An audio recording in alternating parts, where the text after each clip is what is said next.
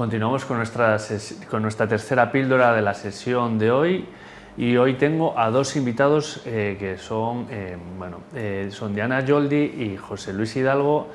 Os diré que yo conocí a José Luis en el 2008-2009 y bueno, a mí se me, me cambió la vida. fue una sesión de ocho horas que tuvimos transforma tus problemas en oportunidades y bueno, para mí fue impresionante. Y desde aquel entonces, pues siempre que le pido ayuda, acude a mí. Entonces yo no puedo, puedo decir más que gracias. Gracias por estar aquí, José Luis. Gracias a ti, Benito. Es un placer, como siempre. No sabía ¿eh? que te había cambiado la vida hasta que me lo dijiste un día. Qué interesante expresar los sentimientos. Es una de las cosas de la que habla Damasio y todos los investigadores de, de las emociones y del lenguaje. Parece ser que la salud del cerebro viene por ahí, por poder expresar cómo nos sentimos y poderle expresar a alguien después de los años qué ha pasado, qué impacto ha tenido en tu vida. Eso es fantástico para el cerebro, eso es salud. Y, cómo, y cómo, nos olvidamos, ¿no? De, es una cosa... Sí, sí. Tal, Diana? ¿Cómo Yo llegué después. Tú llegaste después. te conocí después. Diana me cambió la vida a mí. y así. Muy bien. de beneficio. Bueno, eh, yo luego te conocí que, presentabais el libro de la ciencia del lenguaje positivo, que lo presentaba, estaba un entrenador de baloncesto. Sí, eh, Pablo, Pablo Lasso. Pablo Lasso. Pablo Lasso. Cómo lo utiliza el lenguaje positivo, cómo se utiliza en jugadores de alto rendimiento, cómo mejora el mm. rendimiento de, y podríamos hablar de, por ahí podríamos tirar millas y millas, de Damasio que acabas de mencionar, podríamos tirar millas y millas, la ciencia del lenguaje positivo yo creo que eh, cambia o pone sobre la tierra algo que todos intuyen, ¿no? que el lenguaje, hablar bien está bien, hay que hablar bien, ¿no? pero ¿por qué, por qué eh, hablar bien es necesario? Diana, ¿por qué, me voy a... Porque las palabras nos cambian.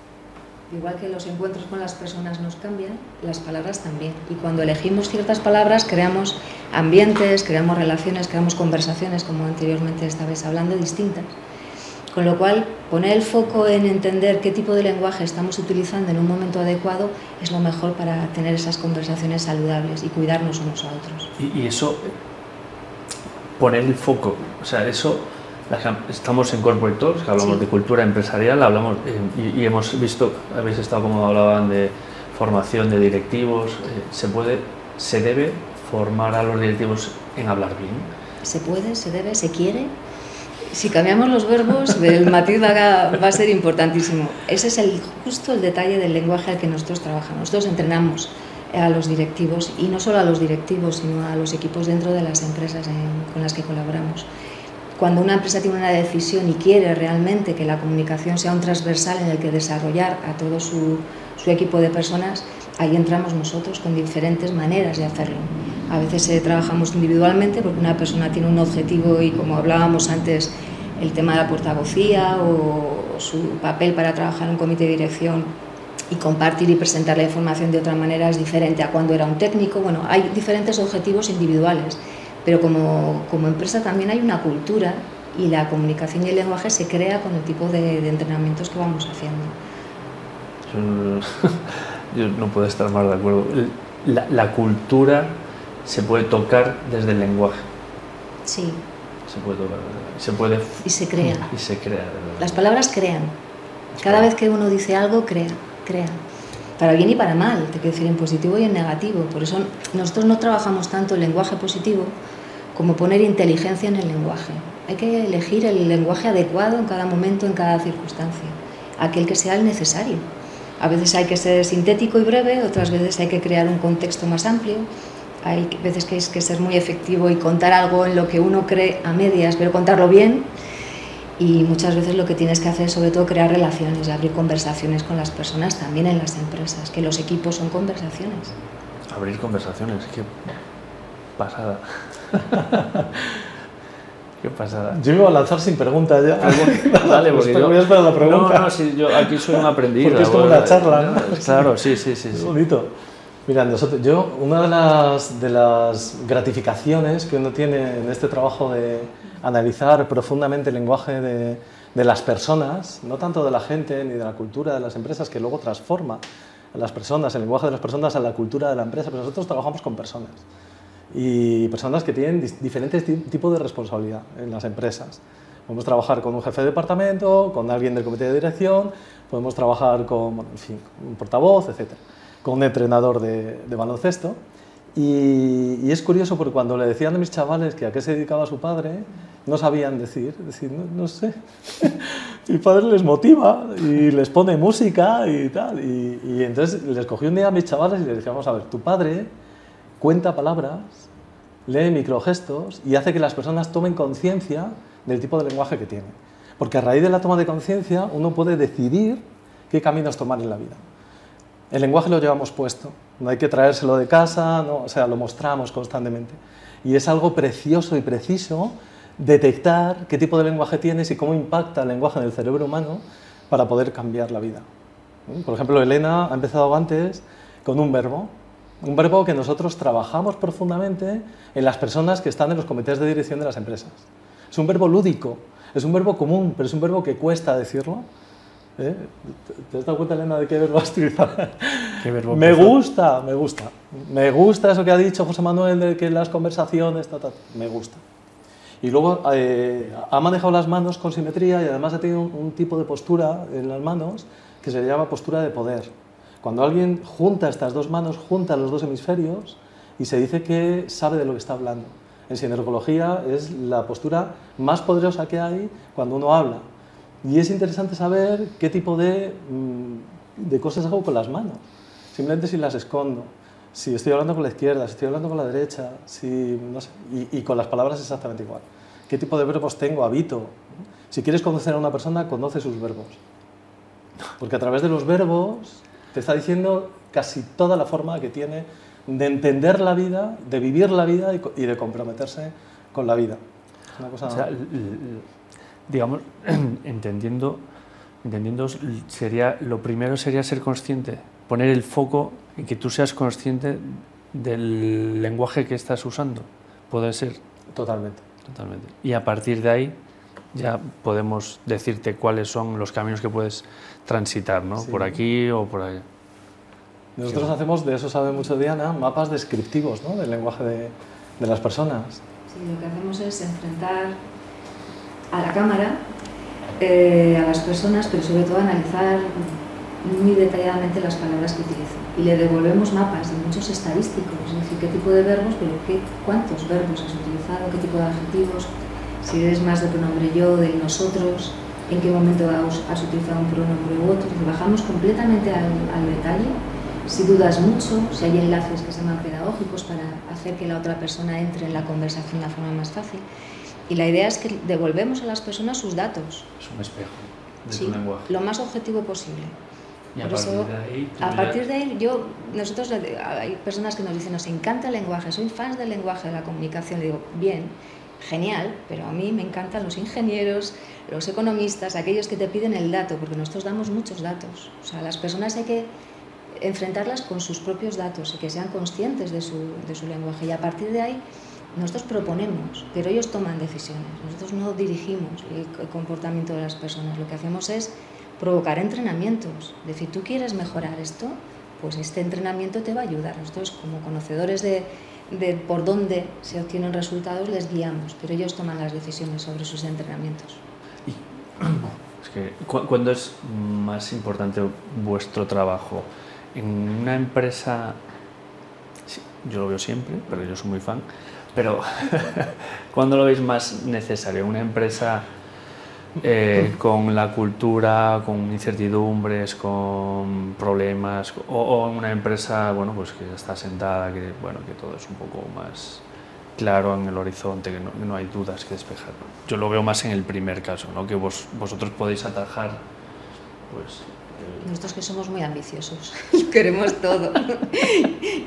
el lenguaje, como ha dicho José, lo llevamos puesto, con lo cual el beneficio es individual primero siempre hay un beneficio individual de mejorar y desarrollar a los profesionales en el mundo de su trabajo y también se lo llevan a casa, pues, clarísimamente, y luego pasar ya a los equipos y a, la cultura de la empresa. Entonces, nosotros la ambición es que transformando las personas, transformando las, transformamos las empresas. Hay empresas que nos dicen, no, es que aquí hablar de emociones es muy difícil. o no, no pasa nada, hablemos de lenguaje. cambie el lenguaje, cambian las conversaciones y cambian las palabras y cambiarán las emociones. Con lo cual, yo creo que es un acceso a cualquier tipo de empresa. Por lo menos la experiencia que tenemos nosotros es que actuamos y obtenemos buenos resultados en empresas grandes, en empresas pequeñas. ¿Qué es lo que necesitamos como punto de semilla básica? La voluntad de la persona de cambiar. Por eso nuestro trabajo desde el punto de vista de la formación nunca es impuesto. No hacemos un proyecto que la persona diga, me apetece, yo quiero, me gusta, eh, tengo curiosidad. Tenemos que empezar a trabajar desde ahí, porque es un valor formativo. Ah, habláis de, de, muchas cosas. Por, y ahora, por lo que dices, que de acompañamiento tiene... Eh, me, me, lleva a la palabra coach, acompañar, y me lleva a vuestro último libro, pues que tengo que no, vuestro último libro, Palabra de Coach. Palabra de coach. Cuéntanos. Qué gran libro. ¿Sí? ¿Sí? Bueno, lo hemos hecho mucho amor. Es un libro eh, realizado, pensado y diseñado justo en el confinamiento. Y, y, inmediatamente después del confinamiento, que ya podíamos salir un poquito, empezamos a grabar, a hacer unas pequeñas grabaciones porque quisimos juntar la metodología de, y los recursos lingüísticos de inteligencia en el lenguaje con los procesos de coach. Y bueno, nos ha quedado un libro muy, muy chulo, muy bonito, porque en las diferentes fases de, de ese proceso de coaching podemos introducir diferentes elementos que potencian el lenguaje del coach frente a su labor eh, o en su labor, que es de, de coaching. ¿no? Pero ¿a, ¿a, quién está dirigido este libro? Pues en principio para, para personas que, que, les atrae el mundo del acompañamiento, del coaching, del mentoring, cada vez hay más líderes coach. Ellos van a entenderlo muy, muy fácilmente. Lo que pasa es que van a potenciar un aspecto que es trabajar el lenguaje. Dentro del mundo de, del coaching no se trabaja tanto, el lenguaje, bajarlo al detalle, el tipo de verbos, tipo de enlaces, aspectos muy novedosos que ellos van a entender. Ahora, muchas personas con las que hemos trabajado nos han dicho que el libro les, les ha servido mucho, que les ha ayudado mucho en estos aspectos, porque nuestro foco es el lenguaje. Es una colaboración que hemos hecho con Juanjo Pineda, que es, él es el coach, nosotros somos los expertos en lenguaje y hemos fusionado nuestro conocimiento práctico, porque es también un programa que nosotros llevamos formando a coach en el mundo del lenguaje eh, muchos años dentro de grandes empresas y hemos tenemos equipos de, de, coach que han estado formados por nosotros y esto viene del resultado de aquellas formaciones. Y, y yo no soy coach, me lo leo. claro que sí. yo, te lo hemos traído de regalo, mira, yo tengo, cual... mira, yo, yo tengo un, una persona muy cercana eh, a mí que es director de, de, del Corte Inglés de Portugal y él no es coach, él está acostumbrado a, pues, a grandes organizaciones, a gestionar y, y a, ¿no? pues un poco a, a coordinar eh, grandes equipos. Y el otro día me mandó un vídeo con el subrayado, constante, todo el libro subrayado, y diciéndome, me acuerdo mucho de esto, oye, lo de los prefacios de autodisminución, cómo me, cómo me gusta. Y digo, pues claro, es que es estupendo, porque la comunicación está al alcance de todos. Los prefacios de autodisminución tienen que ver con el yo empobrecido. Muchas veces adelantamos cosas acerca de nosotros mismos que, que echa por tierra nuestra forma de entender, nuestra, forma, nuestra presencia, etc. Es como decir, esto que voy a decir ahora es una tontería, pues prefacio de autodisminución. Eh, ¿Para qué te voy a escuchar? Enriquece el lenguaje. No, no hace falta decir que es una tontería. Igual es una tontería, pero deja que los demás lo, lo juzguen. Yo, yo, os lo pregunto porque el primero lo tengo subrayado. Claro, sí. Soy un muy fan de ese libro. Y me acuerdo cuando hablábamos hace bueno, mil años que hablábamos de, de, de, Yo iba a empezar un proyecto con críos. ¿Vosotros habéis, habéis tocado ese punto o, no, o lo, lo habéis tocado? Sí, sí, sí. Hemos, eh, cuenta Diana, hemos, ¿no? Trabajamos... Esto nos gusta investigar mucho. Entonces, sí. mucho de nuestro trabajo nace de investigaciones concretas que vamos haciendo desde el punto de vista de la neurociencia, con, eh, con aquel libro explicábamos, y desde la psicolingüística. Entonces, en el caso de la educación, hemos intentado siempre acceder a, a, hacer investigaciones, en este caso a través de un, de un colegio. Cogemos a toda primaria y trabajamos con, con, niños escolares desde muy chiquitines hasta que finalizan la primaria, para ver qué tipo de lenguaje tienen, qué tipo de palabras utilizan en un caso concreto para ver si tenía un lenguaje positivo y si cambiaba ese lenguaje a lo largo de las edades. y queríamos correlacionarlo también con sus resultados y con el tipo de tutor que tenía. Bueno, ahí hicimos una pequeña investigación y la verdad es que fue fabuloso. Los tiempos son los, los que tenemos, entonces pudimos trabajar unos cuantos meses a fondo y devolver esa información, pero el mundo de, de la educación desde luego tiene, tiene un fondo para estudiar maravilloso respecto del lenguaje. Y, y habláis, habéis metido la palabra neurociencias, tengo que preguntar. ¿Cómo aplicáis la neurociencia? ¿Cómo, bueno, es, un, claro, es una pregunta de, tan amplia, pero ¿cómo se puede bajar, cómo podemos aplicar la neurociencia al, uso del lenguaje? ¿Cómo, cómo, cómo si no sois capaces de bajármelo un poquito a mí, porque yo soy muy tosco. Y... Nosotros estamos ahora mismo, tenemos fundamentalmente una investigación, una última investigación que se ha hecho en la Universidad de Carolina del Norte, donde se ha detectado que la forma que tienen los directivos, ¿eh? los líderes, de narrar su liderazgo en el pasado, ahora mismo está, es directamente proporcional al tipo de comportamiento que tengo de liderazgo ahora, en el día de hoy. Las narraciones, cómo me narro yo, cómo me cuento yo mi historia de cómo he sido líder, ¿eh? palabra por palabra, viendo las palabras, viendo las expresiones, eh, resulta que son determinantes a la hora de tomar decisiones en mi puesto o, ante ahora con, eh, venimos de la pandemia con crisis económicas, con incertidumbre, etcétera, etcétera.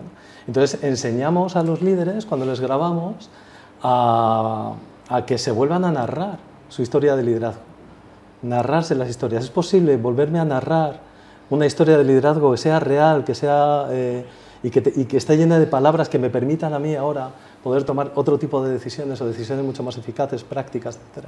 Pues es posible. Nos estamos reelaborando eh, las propias narraciones de los líderes y es apasionante. Apasionante. Luego hay otra, hay otra investigación eh, que tiene que ver con, que es la Universidad de Princeton, eh, que se llama, bueno, Uri Hasson, que a través de él comprobó que dos cerebros cuando se comunican perfectamente tienen como una especie de inducción neuronal, es decir, que registran las mismas actividades cerebrales, las mismas, sintonizan. ¿eh? Eso solo pasa cuando dormimos, solo pasa si dormimos en pareja, con tu pareja sintonizas la respiración, los corazones, sintonizas el mismo tipo de actividad cerebral. Bueno, pues cuando te comunicas bien con una persona, esos dos cerebros están pasando por las mismas, por los mismos circuitos neuronales. ¿eh? ¿Cómo se puede hacer eso? Eh, creando contextos compartidos. Necesitamos crear contextos compartidos. Contextos, compartidos es que yo necesito saber de ti qué tipo de lenguaje tienes, qué tipo de emociones tienes, para compartir ese mismo lenguaje y esas mismas emociones. Entonces enseñamos también a los equipos a generar contextos compartidos para poder crear esa inducción neuronal, es decir, para que esos cerebros estén sintonizados, sincronizados. Bueno. Y eso es maravilloso porque, porque el lenguaje nos afea, pero también nos embellece mucho. Y se nota cuando un equipo de alto rendimiento de verdad es de alto rendimiento, se ve gente guapa en los equipos. De verdad, gente, gente bella. ¿No? Sí pasa. Gente que se arregla más, que se cuida más, que se alimenta mejor. El lenguaje está íntimamente ligado a la salud. Íntimamente ligado a la salud.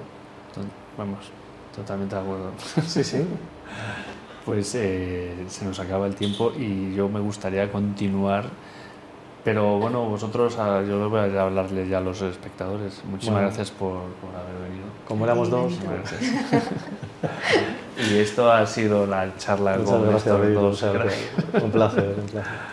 Muchísimas gracias. Eh, la podéis ver, eh, eh, la, la, colgaré en Píldora y bueno, estos chicos están aquí en Madrid, o sea que, vamos, los podéis seguir por LinkedIn y podéis contactar con ellos sin y comprar Palabra de Coach o La ciencia del lenguaje positivo, que son dos libros mm. de cabecera. El mío de la, ciencia del lenguaje positivo lo tengo subrayado y espero que este último lo subraye tanto como el anterior. Y muchísimas gracias. A ti, a ti, a ti. Y continuamos.